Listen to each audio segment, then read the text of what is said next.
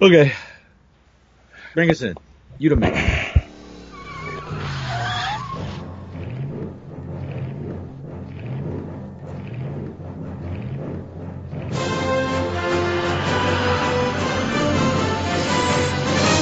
Back to the bin.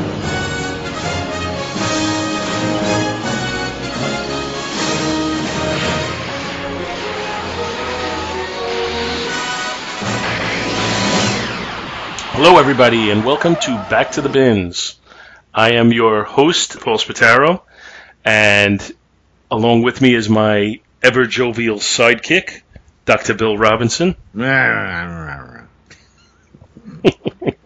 I, thought you were going to be more offended by the fact that I called you my sidekick, but uh, I kind of like that you, you latched onto the ever jovial part.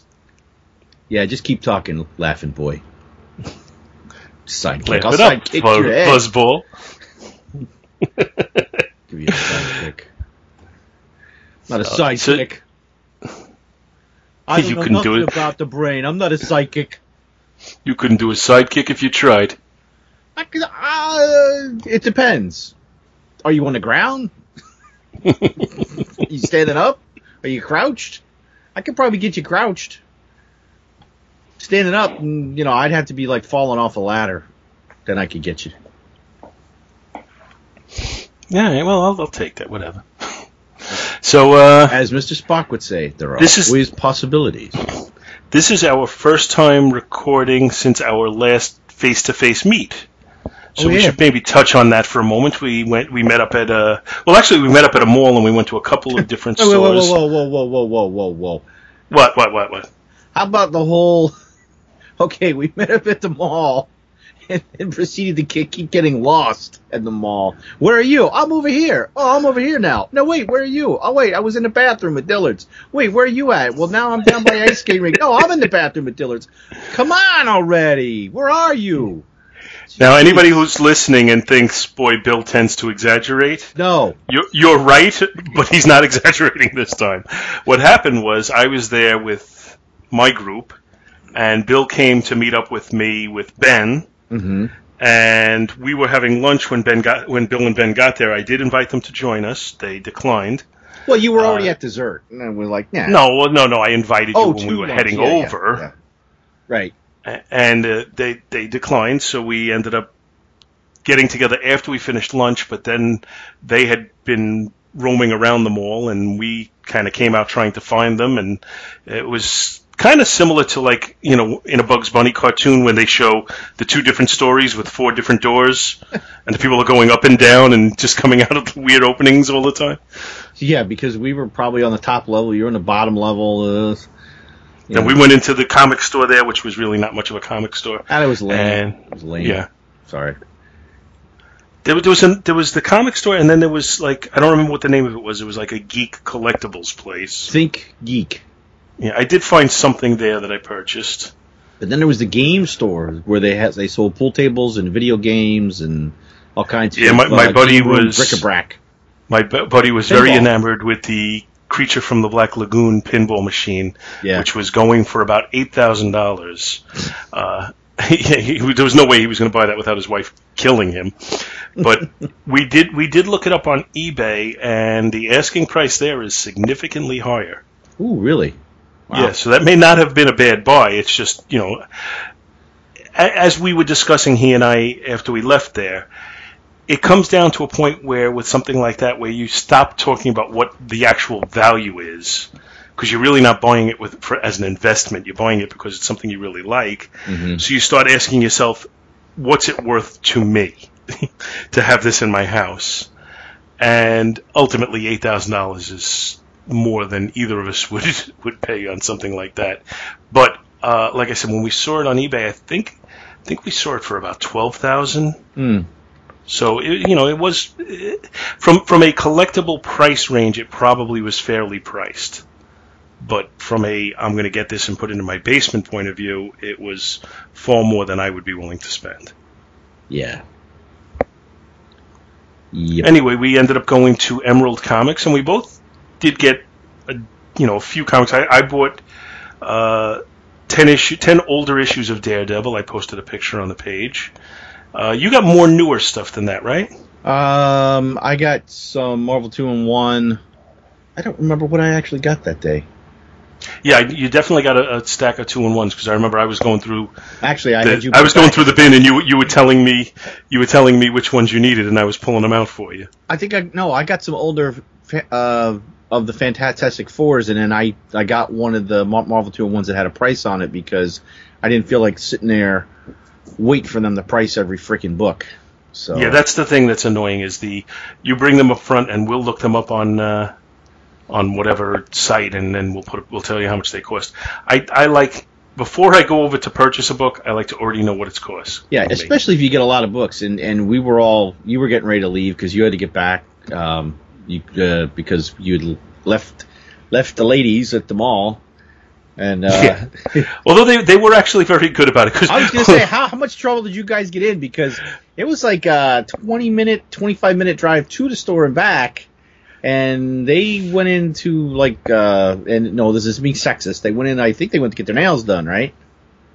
uh, yeah. Yeah. But what, what, it's not sexist because that's what they did. Right. But what happened was we left. We had eaten at P.F. Chang's, and we had left the restaurant. My friend Ken and I to meet up with you and Ben. And it took us a long time to meet up. And then when we did meet up, we went into this game store. And we were looking around there for a while. So then we came out of the game store, and the girls were coming over then. And it was probably half an hour after we left them, and they were like, "My God, you haven't even left the mall yet." so, so they were like, you know, thinking, you know, how long are you going to be? Then we went to Emerald City, which took, like you said, about 20 minutes or so to drive there. Probably spend another half an hour in the store, Yeah. and another 20 minutes to drive back. But when we got, and then, and then when we got back, all of a sudden he, he, Ken had to go to Dillard's and get whatever he needed there. So it took a while for us to meet up with them again. But when we did meet up with them, they were cool about it. Okay, yeah, I was one. I was like, well, I said to Ben, I'm like, yeah, I wonder how much trouble they're gonna get in when they get back. No, there, there was actually no trouble, which was nice. That's It's nice to not be in trouble once in a while. took too long. Oh. So that was our our 2018 meetup adventure. And then you met up. With, then you met up with Scott too, right? Yeah, I met, you- met up. Well, I met with you on Saturday, and then met up with Scott on. Where did you go again? That that Ep Eptalk Ek, Ekpot. E- Ekpot. That's it. Yeah. Yeah, he, Scott was able to meet up with us before he had to go to work that day. So he's he spent I don't know maybe two and a half three hours with us, and then he had to go to work. You know. Ah. Ne, ne, uh.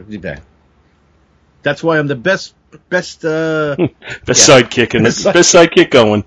There's well, actually, you're not the best. There's probably Robin, Bucky, then you. oh, hey, all right.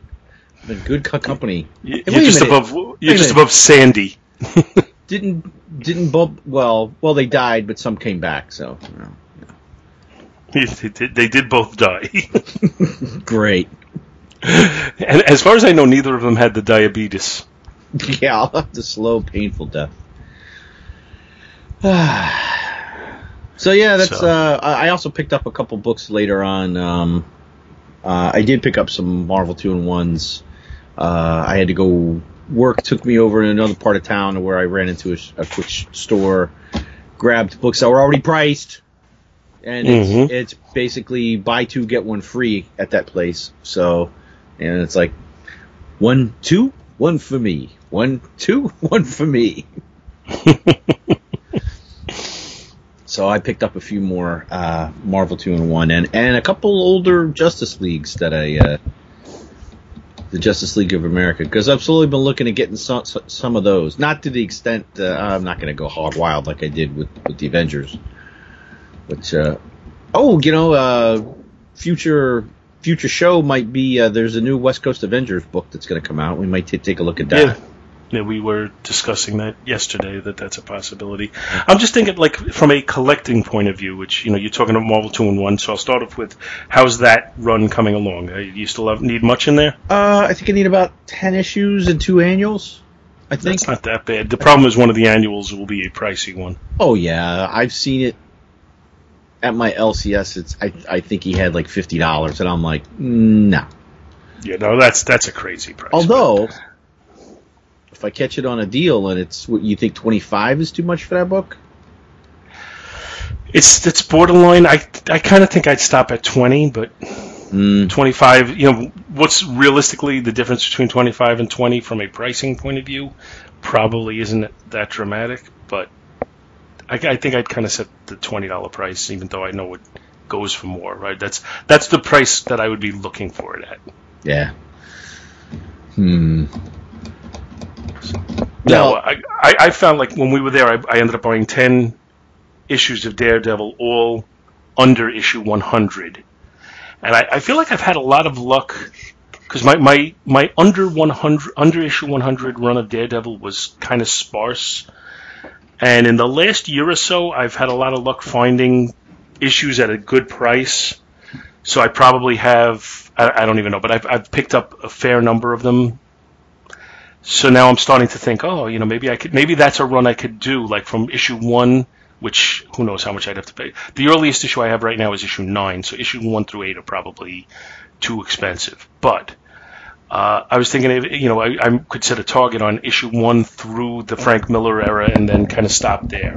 Well, you need to send me your want list because I've got. Uh, I mean, if I ever get around to sort through my Daredevils, I might have some. Yeah, you said you might have some duplicates in there. Yeah. Or I might just give them to you. I'm not, I I don't know yet.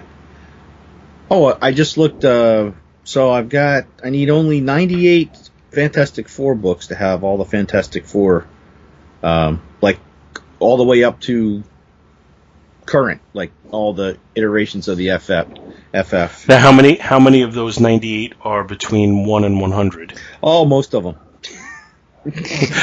98. Uh, probably one, two, three, four. Uh, 94 of them. really? Yeah. Okay, that's that's a that's a large number. and then I need six annuals. Yeah. Oh, that's And- what that's what I picked up at um, at Emerald City. I got annual number nine. I was able to pick that up for in that in the what was it the five dollar bin? Mm-hmm. Yeah, and I picked up a couple uh, of the FF issues that I needed. So Well, So- in, in a perfect world, which we do not live in, but in a perfect world, if you ha- if you needed 94 issues between one and 100, you'd need issues seven through 100, and even that would be cost prohibitive. oh, I'm not looking to get those. I mean, I I'll just pick them up if you know. Like there was a few more in that uh, um cheap bin, but I was like, I, they really were beat up, and I was like, nah, it's okay. Yeah. I mean, they were like, you know, looked like a dog had eaten them, and then they stuffed them in a bag. So And then the dog ate the bag. yeah.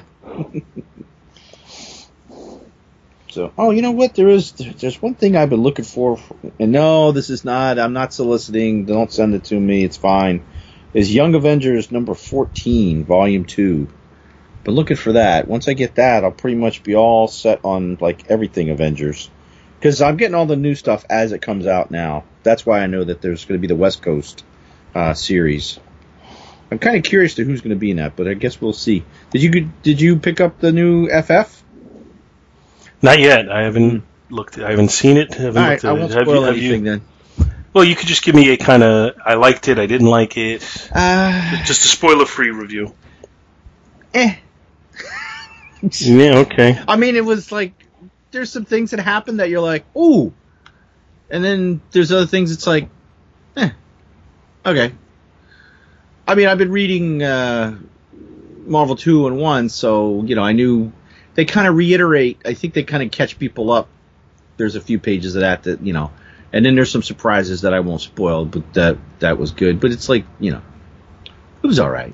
It's all right. What's all right. In the I words of wasn't like, Andrew Ooh. It was just like, eh, okay, yeah, it's all right. Sure. There's your non-spoiler Fantastic Four number. I mean, for all the hype, I was, that's why I was like, I think it was just hyped too much. I'm, I'm curious to where it's gonna go. It's a wait and see. You know, it's not. I don't think any comics are going to be earth-shattering anymore because it's all. You know, you got to get a six-issue story arc. So it'll probably Mhm. Well, that's always the way it is now. I mean, there is like something happens, you're like, oh, But overall, yeah, I mean, I think we'll get some more better stuff later on. A few more issues. I like having better stuff. More better stuff. Is the resolution of the fi- the Fantastic Four getting together again satisfactory? I don't want to say anything until you read it. Again, I'm not asking you to tell me anything other than yes or no. Oh, uh, I'll say no, is what I will say, and you will understand when you read it. okay, we should get to a book now. Okay, let's do that. Well, I guess I go first because I picked an old book, probably one of the oldest books we've done. We have done older, but not many. Mm. I needed something light because I things suck, and I wanted something. I, I didn't want something dark. I didn't want anything heavy. I didn't want to think. I wanted to read a book and laugh, and that's what I got. I picked a DC, and I didn't even realize this was number one when I looked at it. Number one. Pew pew pew pew in 1956, June, July. Jackie Gleason and the Honeymooners, number one. Woohoo! Thank you, thank you very much. And on the cover we have uh, Ralph Kramden dressed as a Hollywood director type with a tripod camera behind him, and uh, Norton back there with the uh, you know with the little the little clicker clacker. Hold it and uh, we have alice dressed in like a uh, i gotta say i want to say this right now i gotta say for a 1956 book these women are drawn really uh, a lot more uh, suggestive than i would have thought. Yeah, I, I, I, I was going to comment on that. because i was like whoa wait a minute Well, it, it, it's kind of. I mean, we're getting into the discussion a little bit, but it's kind of. yeah Uh, it's kind of like a combination. It's it's it's more more uh, racy than you'd think, but they're supposed to be in bathing suits, so they're not racy by that standard for today. That is true, but re- reading this, I, I I was almost like, you know, this is the way I could see somebody drawing this this way today. Like for 1956 art, even though a lot of it is caricatures of the actors, it's I, I well, you know, we shouldn't give we shouldn't give away the store before we talk about the book. So we're just going to cover the first story, and it's it's a lovable little story of Ralph coming home and wanting to getting ready for his vacation, and Alice is there doing the dishes, and of course, as usual, she insults him, and he's you know, pow, one of these days to the moon, right in the kisser, and uh, he starts opening up this trunk, and he's got all this movie equipment, and he's like, yeah, I'm I'm gonna make a movie about, I was gonna play, I was gonna. I, it's almost like he's got some type of fantasy. But but Alice, our movie's gonna be about a beachcomber and a rich society dame. I was gonna play the beachcomber, and you were gonna play the rich society dame. Ralph, are you kidding? I'd be out of my mind to get involved in any harebrained idea that you and Norton dreamed up. So anyway, as it turns out, uh, Alice and Trixie are got their bathing suits on, and they're heading off to the beach. So later, uh, hey, Rover boy, Norton comes in, and uh, he's got like a bunch of fake scenery, and, and he brought bags of sand for them to set up to do the filming. And uh, Ralph makes himself a, a director's chair, Ralph Kramden, director and star. and Norton makes his own chair, which basically has everything else listed on it. And uh, Ralph puts on a beret, and they get a knock at the door, and it's a uh, it's a a door to door bathing suit lady uh, ladies bathing suit salesperson, and um, they convinced the lady uh, to basically come in and be their model because she they're they're able to convince her that he's a Hollywood director. So she goes in the other room, changes into her outfit, comes out, and it's you know there's the va va boom joke, and at that point, uh, Alice and Trixie come back in while the boys are uh, caught trying to you know Norton's dumping all the bags of uh, of of sand, or actually at this point it's salt, down onto the floor to create a beach. The girls kick the other lady out. Then they uh, she's like, "Clean this place up, Ralph. I want it cleaned up now." So Ralph tells Norton, "All right, Norton, just just just get rid of this stuff. You know, clean up the sand." Well, Ralph, how am I going to do that? Just, I don't care. Just get, get, just get rid of it. So he drills a hole in the floor with an old style, you know, little, uh, The hand drill. yeah, yeah, with a hand drill, and uh, it dumps all the sand onto his neighbor's meal downstairs. And the guy tries to plug up the hole in the ceiling and with, with his thumb, and when he does, Ralph steps on his thumb, and then they uh, they try to get the sand to keep going down, so he sticks a broom through the hole and hits the guy in the back. So then the guy comes downstairs and proceeds to feed his dinner to uh, to uh, to Ralph and Norton, and uh, but Alice comes to their rescue, gives the guy some grub.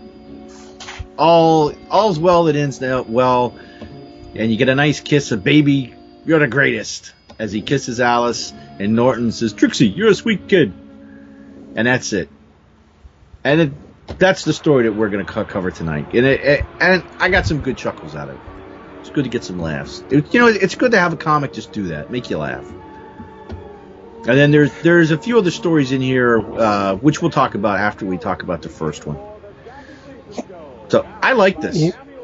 I, you know, it loses something without having the actual performers giving Yeah. you what, what you're going over.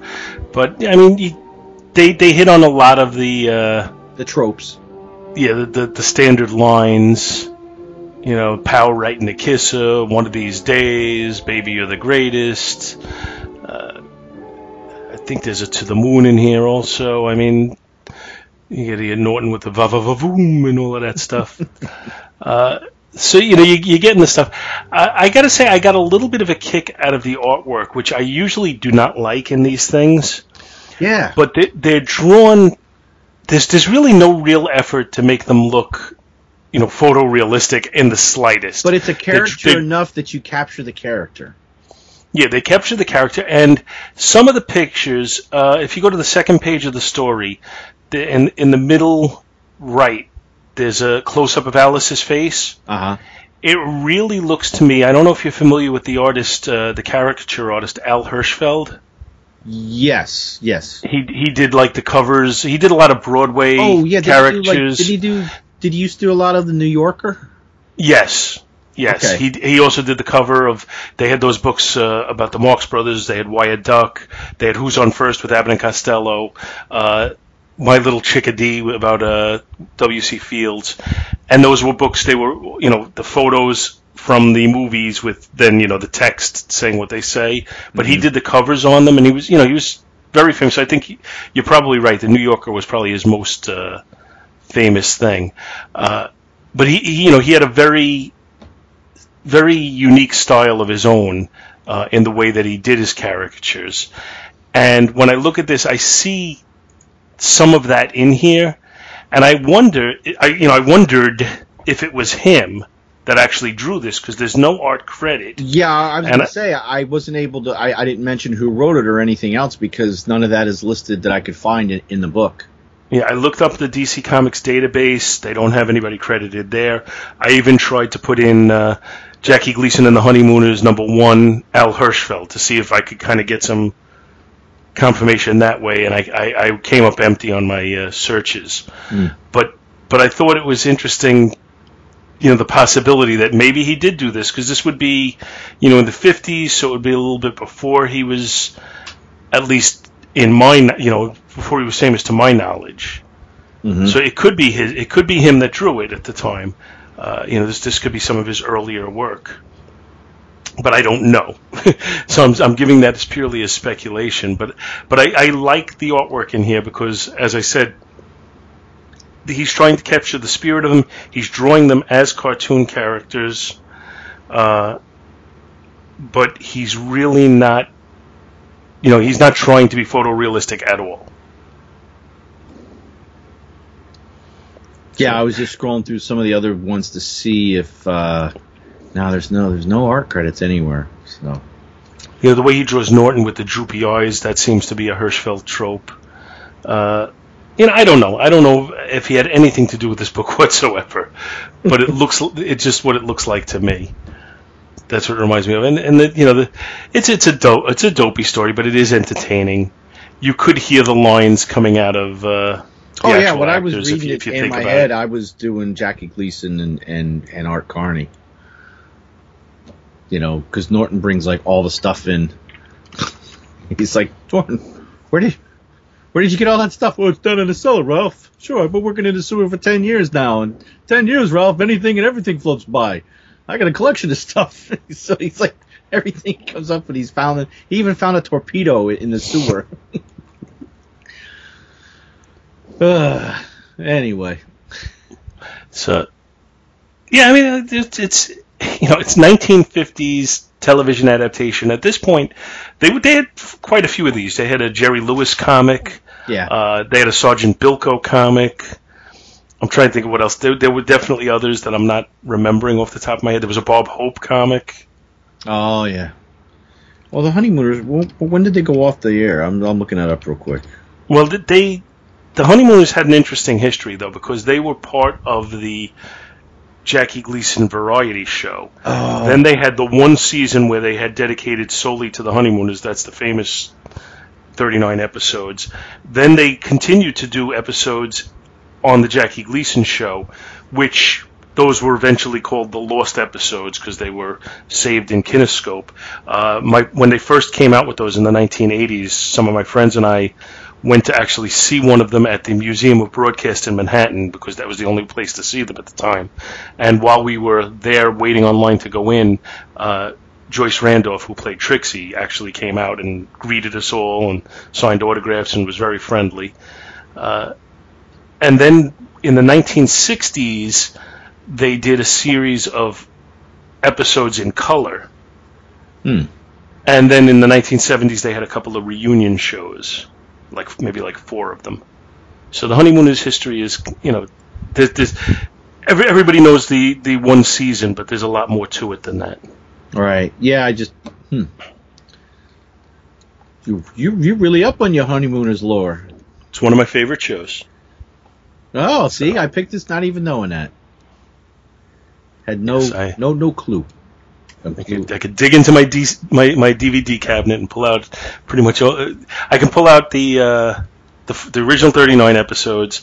I have the color 1960s episodes. I have the reunion shows, and then I have some sporadic of the lost episodes. So I have a lot of them on DVD.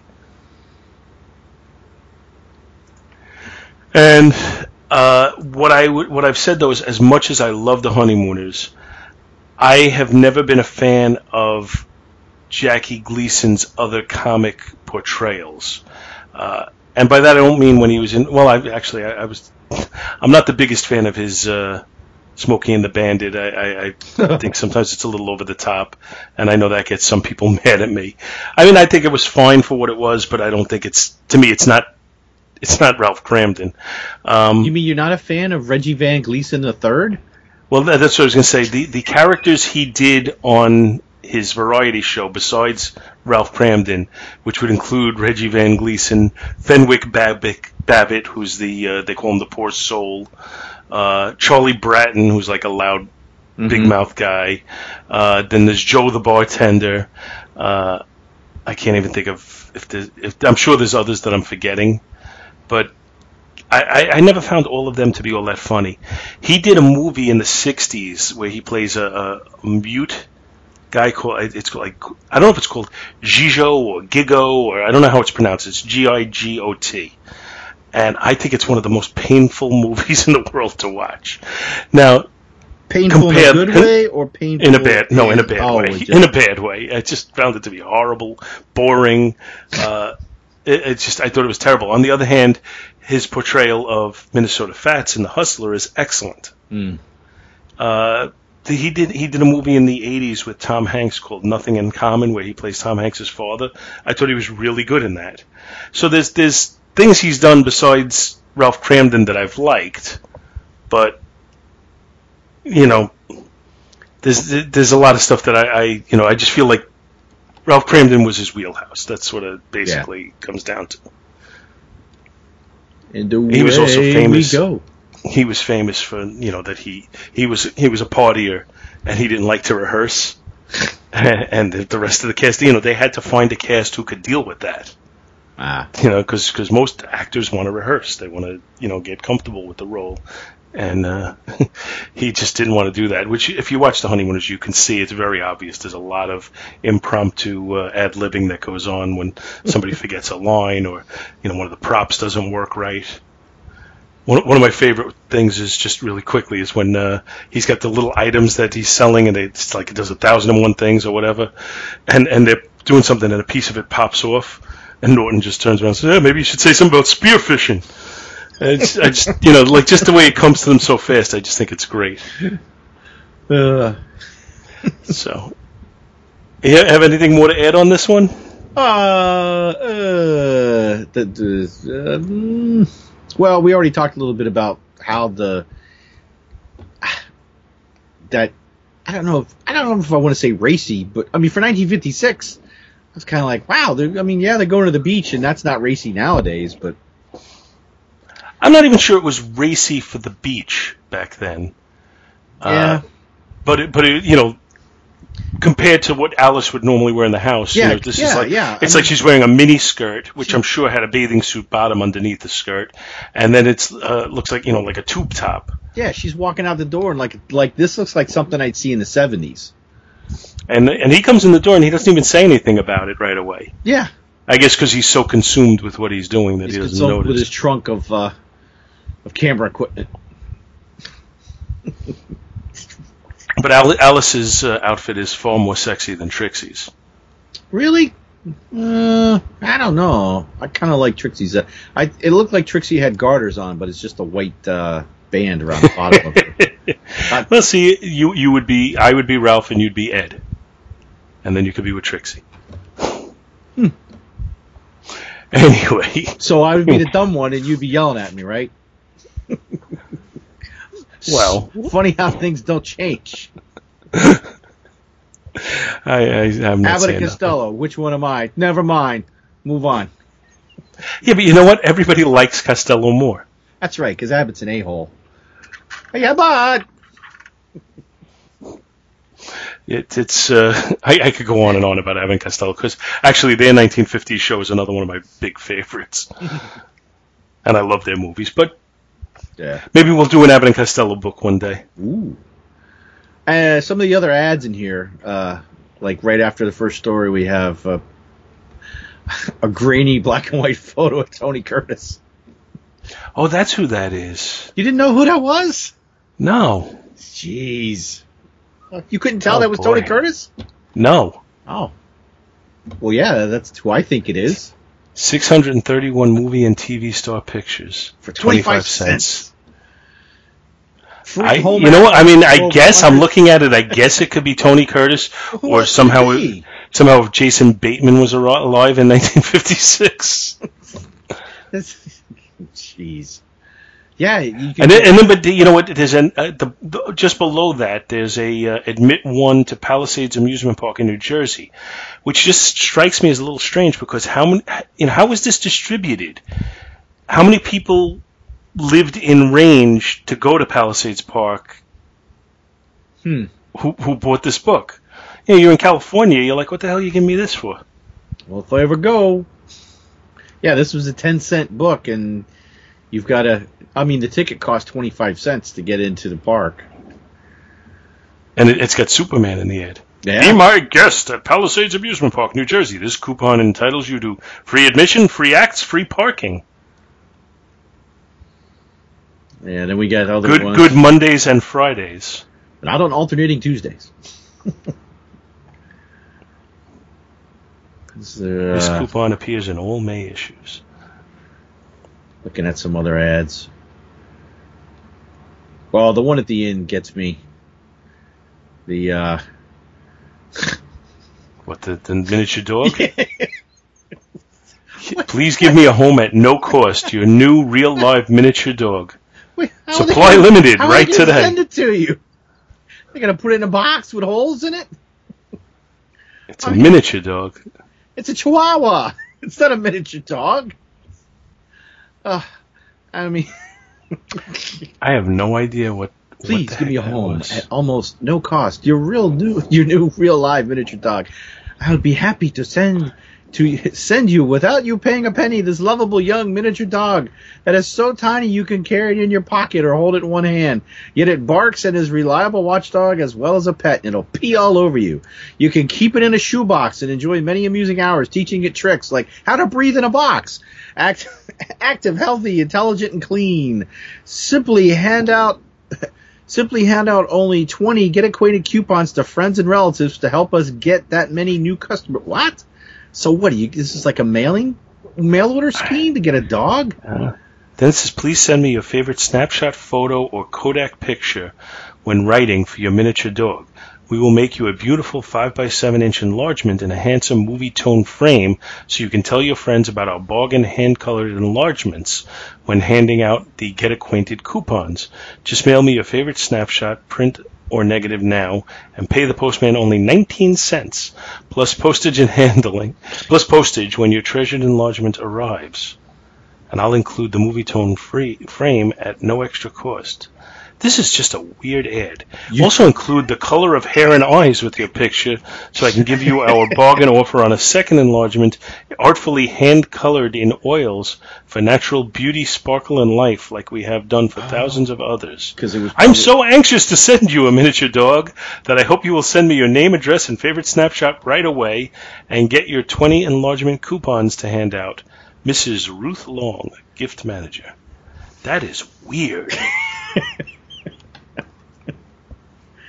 We should send away to this address, Mrs. Ruth Long, Dean Studios. I'm thinking, I'm thinking Mrs. Ruth Long is not around is anymore. not long for this world.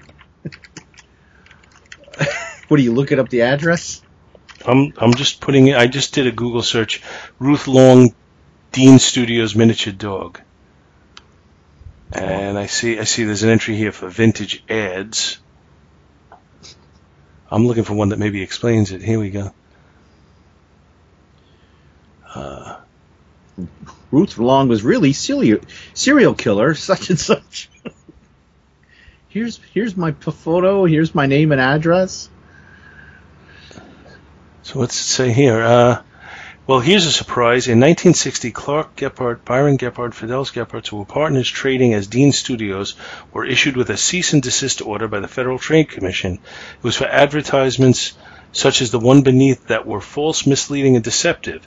So it appears that no dog ever arrived, and it also raises the question about whether the sweet and lovable Mrs. Ruth Long really existed. then they quote the uh, the ad.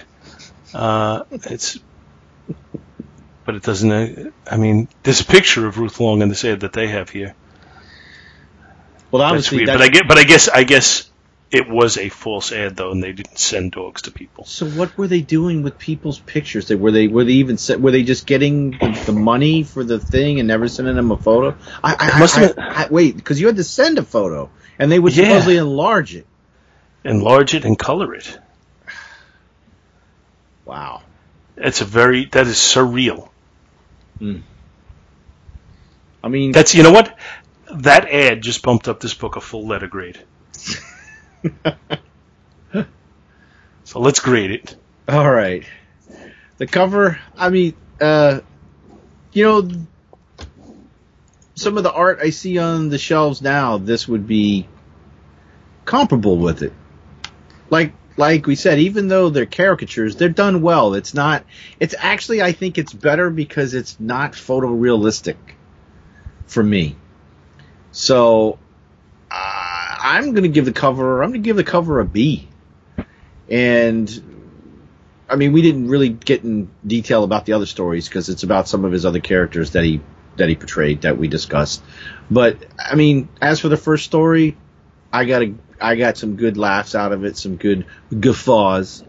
Uh, so um, story wise, I'm going to give the story a B, and um, the art the art is pretty much the same as as the cover.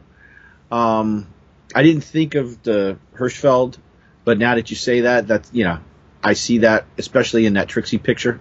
Excuse me, that's uh, Alice, not Trixie. My bad. Mm-hmm. And um, uh, so wait, did I do? No, I'm doing the art now. So uh, B, B overall.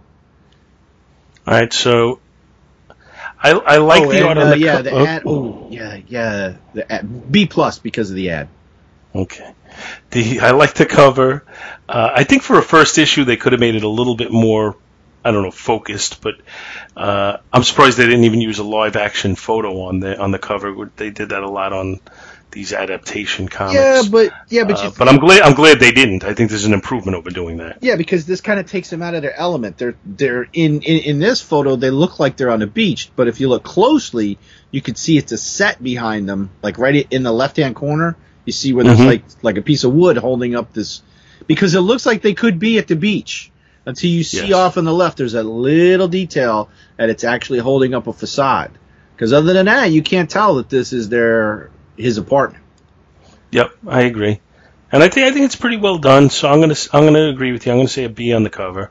Uh, as far as the story goes, it's silly, it's dopey, but again, you have to judge it for what it is. When they did these adaptations, I think this is one of the better ones. I think it is kind of amusing. It's got some funny moments in it. So I'm going to say a B on the story. Uh, and I really like the artwork for what it is. I'm very happy that they didn't try and make it photorealistic, that they did turn them into cartoon characters. I think Al Hirschfeld is, was a great artist uh, or a great caricaturist. Uh, and the fact that I think this looks like he drew it is is a definite compliment as far as I'm concerned. So I'm gonna I'm gonna say a B plus on the artwork, and I would give the book a B overall, except for the miniature dog ad knocks it right up to an A. With smiling Tony Curtis and a miniature dog in a teacup. So good choice, Bill. Thank you. Yeah, I enjoyed it. So let's let's move right on to our next And, one. and I'm sure Scott will go, oh man, Jackie Gleason. you covered honeymooners. I'm breaking our 10 year rule, and I'm going with, with a five year one. You son of a. I'm covering the Superior Spider-Man number one, and it's by Dan Slott, Dan, yeah, Dan Slott, Ryan, Ryan Stegman, and Edgar Delgado. Who is now The cover- Fantastic Four, by the way. I, he's the writer on Delgado? No. Oh, Slott. Slot. Slott. The uh, the cover is by Stegman and Delgado, and it shows Spider-Man crawling towards the reader with webs in the foreground. It's very dark. It doesn't look like Bill Sienkiewicz drew it, but it's almost that that moody kind of feel that his artwork had. Uh, definitely, you know, a foreboding feeling about it. hmm Uh, the story is titled uh, The Superior Spider Man in Hero or Menace.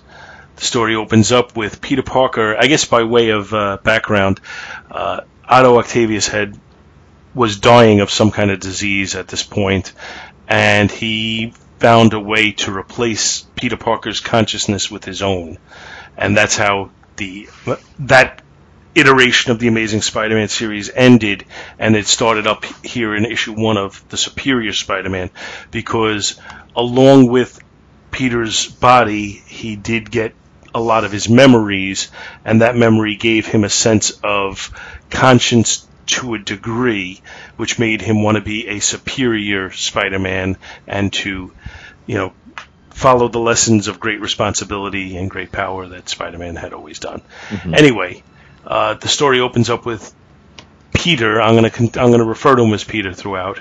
Uh, at Otto Octavius's brain, kind of talking to himself about what went on. Uh, when he gets wind that uh, Oh, something is you- going on, You mean at his grave? You said brain. did I? brain, brain. What is Brain. He's at Otto Octavius's grave, uh, and kind of thinking about what went on when he gets word of uh, an attack over at Empire State University, and he comes in to find the Sinister, the new Sinister Six, which is the Living Brain, uh, Whizzer, who is I guess Speed Speed Demon at Sorry. this point, Right. the Shocker, uh, Boomerang, the Beetle, and uh, what's it? B- Big Wheel. Was it Paul? It's yeah. John? It no, it, it is the new Beetle, the new female Beetle, uh, and they, they're breaking in to steal something from Empire State University, which really doesn't matter what they're trying to steal. Uh, they manage to get whatever it is, and they they they're going to make their getaway in the Big Wheel. Big wheel, Uh, keep on rolling. Pra- oh, sorry.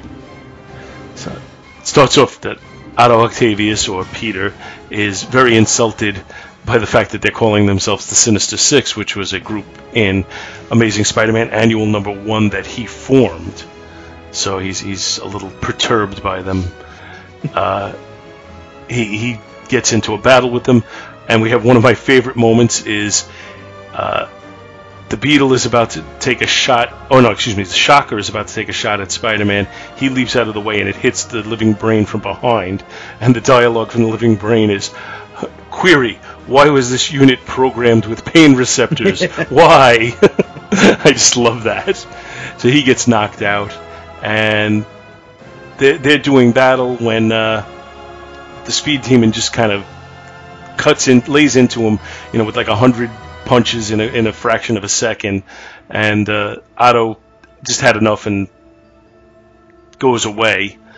Uh, I'm trying to remember now. Hold on, sorry, because I'm doing this without a pre-written synopsis.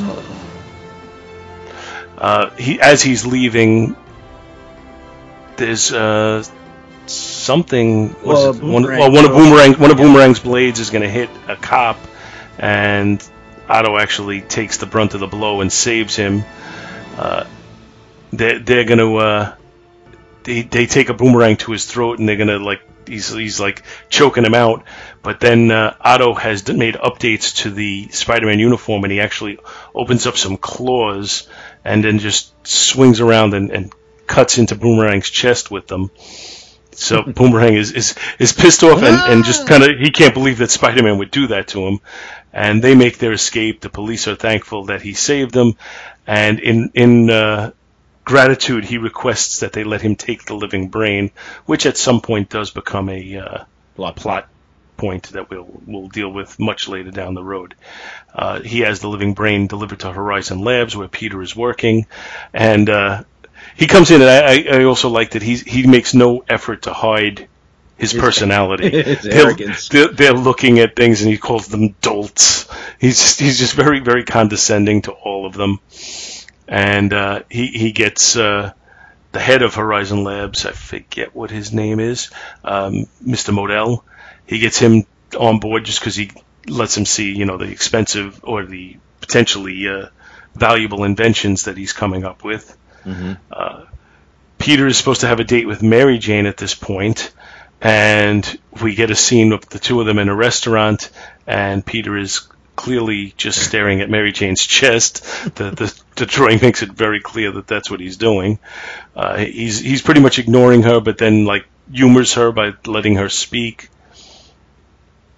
Then uh, the Sinister Six uh, are making their plans. He's listening in on them because when he scratched Boomerang's chest, he also put some sort of micro technology into him so that he could listen in and have them located. So when they go to make their next uh, robbery, he's already there waiting for them, and he's got things set up for them to, to fail. Uh, so he defeats them fairly easily at that point, and he's Fairly Getting ready. too, because well, he, he starts beating Boomerang to a pulp. well, plus he's and- like Speed Demon gets like clotheslined. Yeah, he he gets clotheslined with some webbing on an on an icy surface or an oily surface, whatever it is. Uh, but he's he's beating Boomerang to a pulp. Like, uh, you know, it looks like he's going to kill him, and then we get the image of a hand holding him back, but it's kind of a you know, a, a it's kind of a ghost image of a hand, and it's Peter who somehow is still there in somewhere in the recesses of his mind, and he says, you know, as long as you have my body, I'm not going to let you kill. Pretty much. Dun, dun, dun. Doesn't matter. You don't get to kill. I won't let you. I don't know how I'm still in the fight, but I am Peter Parker. I, I am Peter Parker, and I will swear I will find a way back.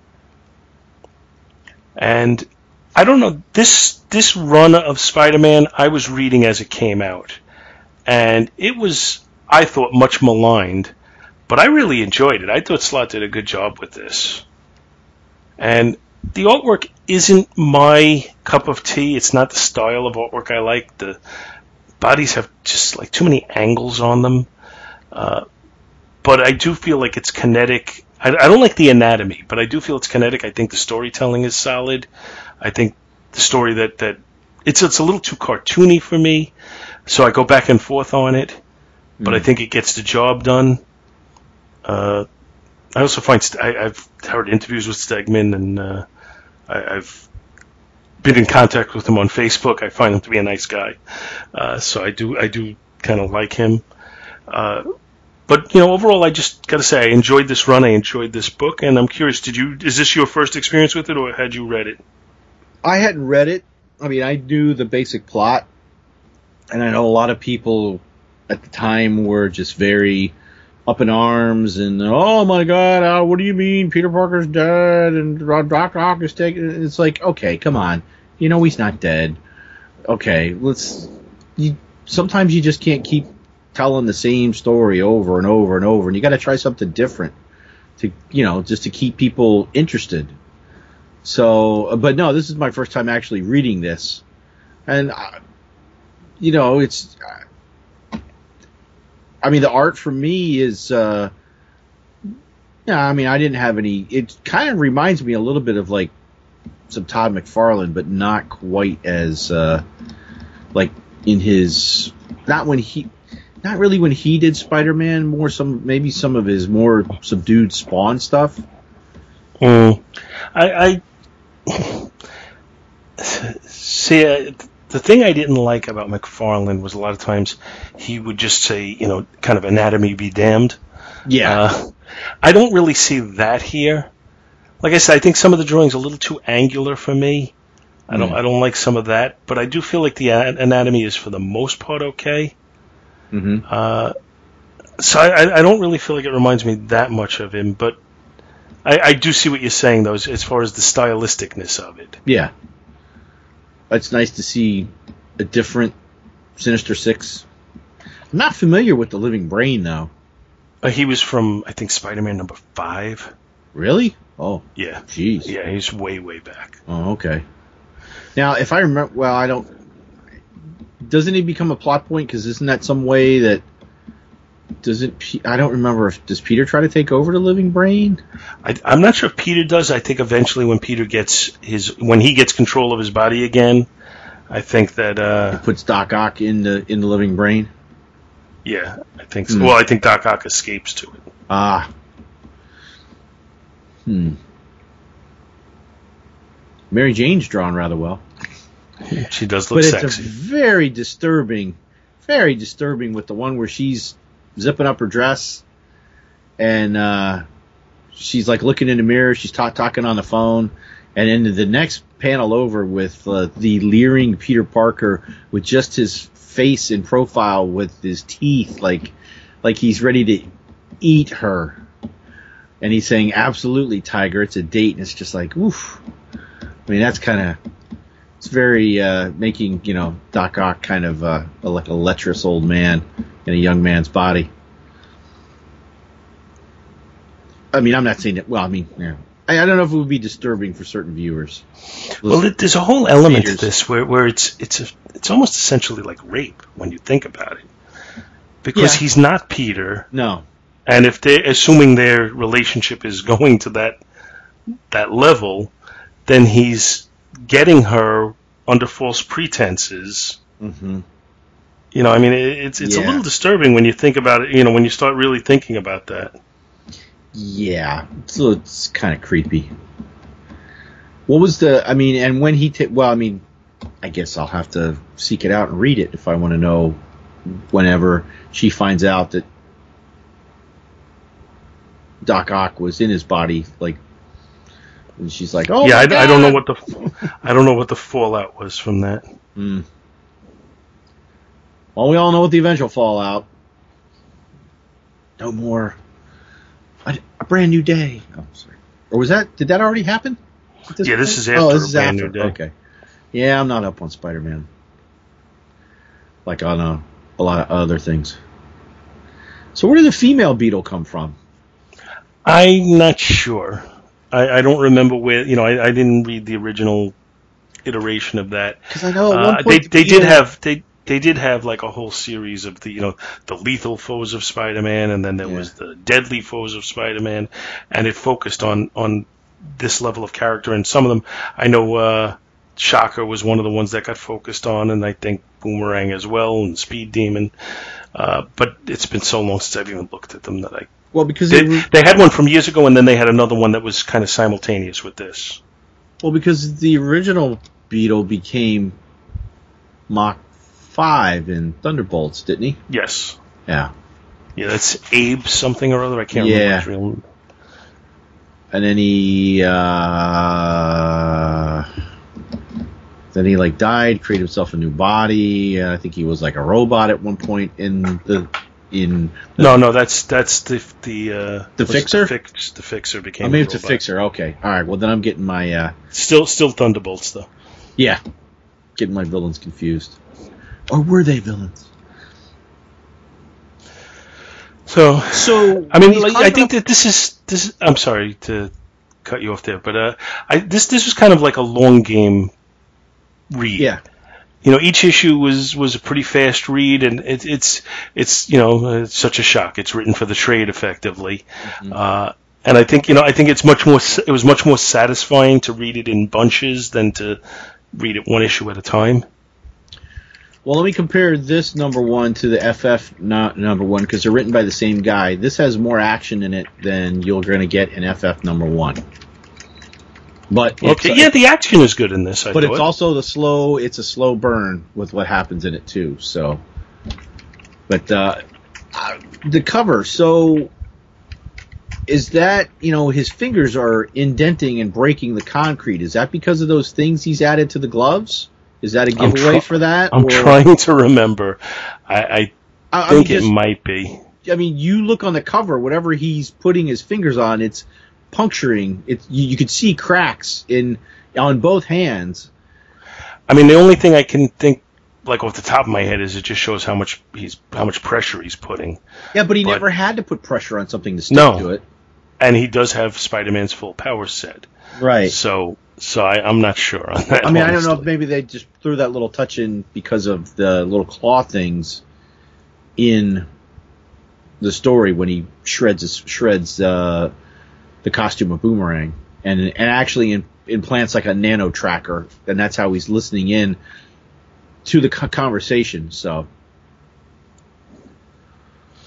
So, all right. Well, I mean, I guess we can go ahead and rate this. Uh, I mean, we've pretty much covered because it's a quick book. Yeah, it is a quick book, and like I said, it's kind of a long haul Mhm. story. Uh, but just just to say, like I said, I thought this was much criticized, but I really enjoyed. it. I enjoyed this entire run. I thought Slott did a good job with this. I think Slott kind of lost his way with Spider-Man when he started like with the Parker Industries and all of that. Mm. But at this point, I still was really enjoying what he was doing. So you know, it's hit and miss to some extent, but I I think that I think the hits were more enjoyable than the misses were bothersome for me. Yeah. So uh, from an uh, re- rating point of view, I'm not really crazy about this cover. I feel like the image is lost in all the words on it, uh, the banners across it, and I'm. I get the you know the the feel of foreboding they're trying to give you, but it just doesn't quite do it for me. I think it's rendered well, but I don't like it conceptually. Uh, so I'm to say I'm to just give it a C on the cover, and I feel like I'm being generous, honestly. The interior art, I like the layouts, I like the pacing, I like the storytelling. It's more, my criticism is more just from a stylistic point of view. It's a little too cartoony for me. Uh, and like I said, some of the points are a little too angular as far as I'm concerned, but overall, uh, when I balance it out, I'm going to say a C plus on the interior art. And story wise, I really like this. I thought it was a, a, a really clever storyline that Slott came up with. I, like I said, I think he's playing the long game, and I think you have to read it through to really appreciate it. But I'm going to say a B plus on the story, and overall, I'm going to give the book a B minus. Hmm. Well, I've got a big gripe about this cover, and I don't think I talked about it the last time when one of the like when we did an Iron Man book that was from the same era. The whole Marvel now and putting the freaking number at the bottom right hand corner of the comic book makes it next to impossible to find a back issue in a damn box because you got to pull out the whole flipping issue just to get the number. You you agree? Yes, I Yeah. totally agree. I hate that. I hate that for this era. makes it so hard to figure out what issue you're looking at. You got to pull it all the way out. Yeah. Ugh. But that aside, um, yeah, the banner. I don't know. It's it is it's like it's it's pretty dark, but I get the the dark feeling they're going with. But yeah, you think the banner could have been a little smaller. It's almost like it be between what's on the bottom and what's on the top. It just really compresses and boxes in. Now I did like no, noticing that the fingers digging into the concrete. I do like that touch to match up with the story.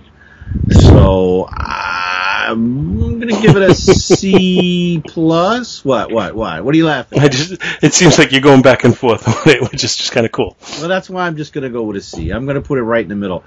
I I like the interior art a little bit more, I think, than you do, except one picture, two pictures. Why does the cop have to look like me black beard? I mean, and sunglasses. Why why has he got to be a fat cop? Maybe Stegman likes you. Eh, whatever. Well, I'm not that fat. I hope.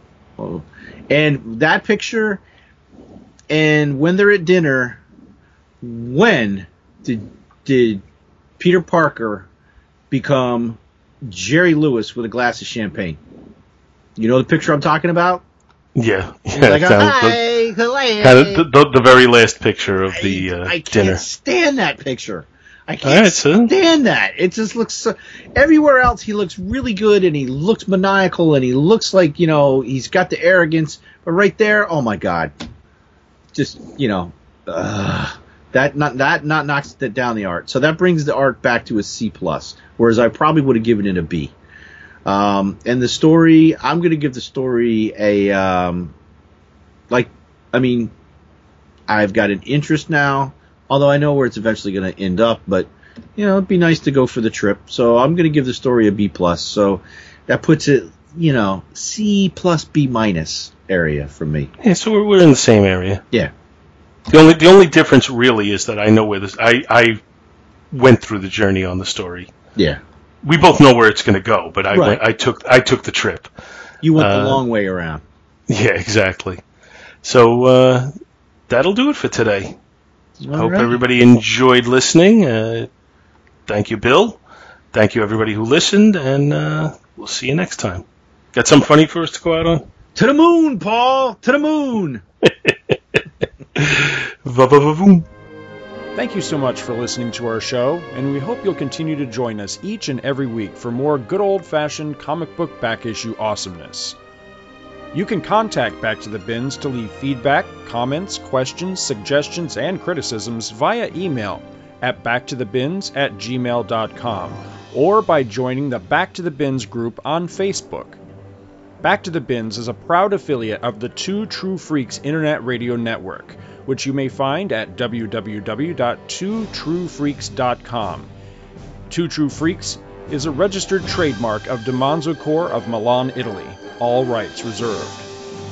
Each and every month, the Two True Freaks Network produces dozens of new and exciting episodes which regularly reach tens of thousands of loyal listeners worldwide. Sponsorship and or advertising opportunities are available. Inquiries may be made via email to twotruefreaks at gmail.com.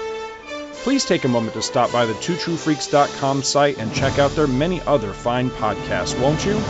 Thanks, and we'll see you next week. Ah, what is this? This is I have a stuffed fish. This is uh I I know this. Nemo, that's what it is. Get the fuck out of here.